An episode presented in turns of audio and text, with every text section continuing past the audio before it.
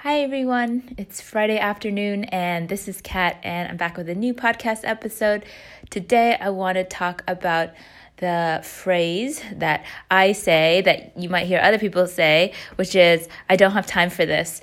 And I wanted to talk about this because kind of um, it kind of comes up when for the little things like you don't expect something to happen or there's like a, lo- a, long line for something or you're trying to get a lot done and then something yeah something comes up and so then you just feel rushed and in my head or out loud i'll say like i don't have time for this. Um, and i think it's a it kind of goes along with what i was previously saying about complaining and about um, tone of voice because if you say it out loud, then it can just sound like you're really frustrated and dismissive of the situation. And, you know, when you talk about the flow of life, how like things happen and you kind of just have to go with the flow. Like if you're going against the flow, you're kind of not accepting the reality of it by saying you don't have time for this because obviously this unexpected thing that happened, like you're gonna have to deal with it. So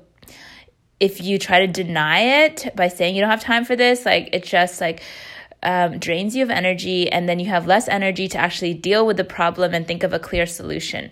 So, yeah, I think it's pretty harmful to say, I don't have time for this. And I mean, there's a not like a blanket statement because I mean, identifying like low priority items and removing those from your schedule is a helpful thing to do.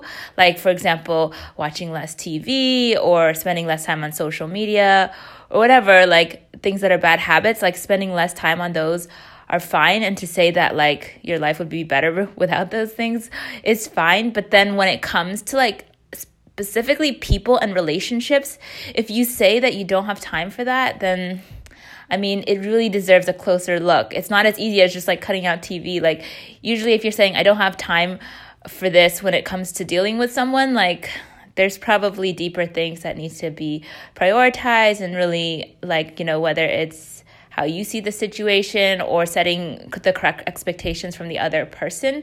Um, who might be taking up your time. So, yeah, I think like saying I don't have time for this is kind of a cop out, lazy way to brush things under the rug and just like try to move on without actually addressing the issue. So that's why I feel like I want to say that less or at least catch myself when I say that.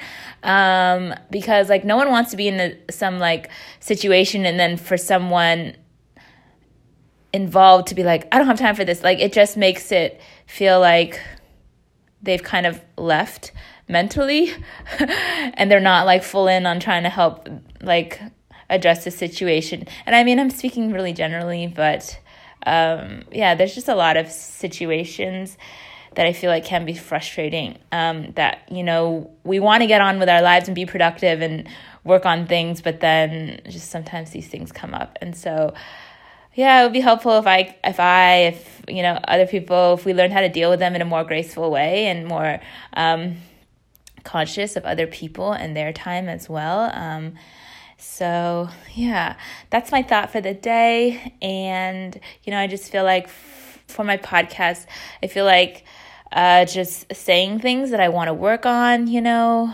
um, has been helpful for me to realize, um, to just like internalize them better, you know, like when you teach things or share things, you put it out there, you're like, oh yeah, I did talk about that. I should probably work on that. And so I think it like this podcast continues to keep me accountable for those things. Like even after I published the episode on less complaining, like I realized, oh, I didn't even realize it, but I was complaining a bunch to my fiance about stuff.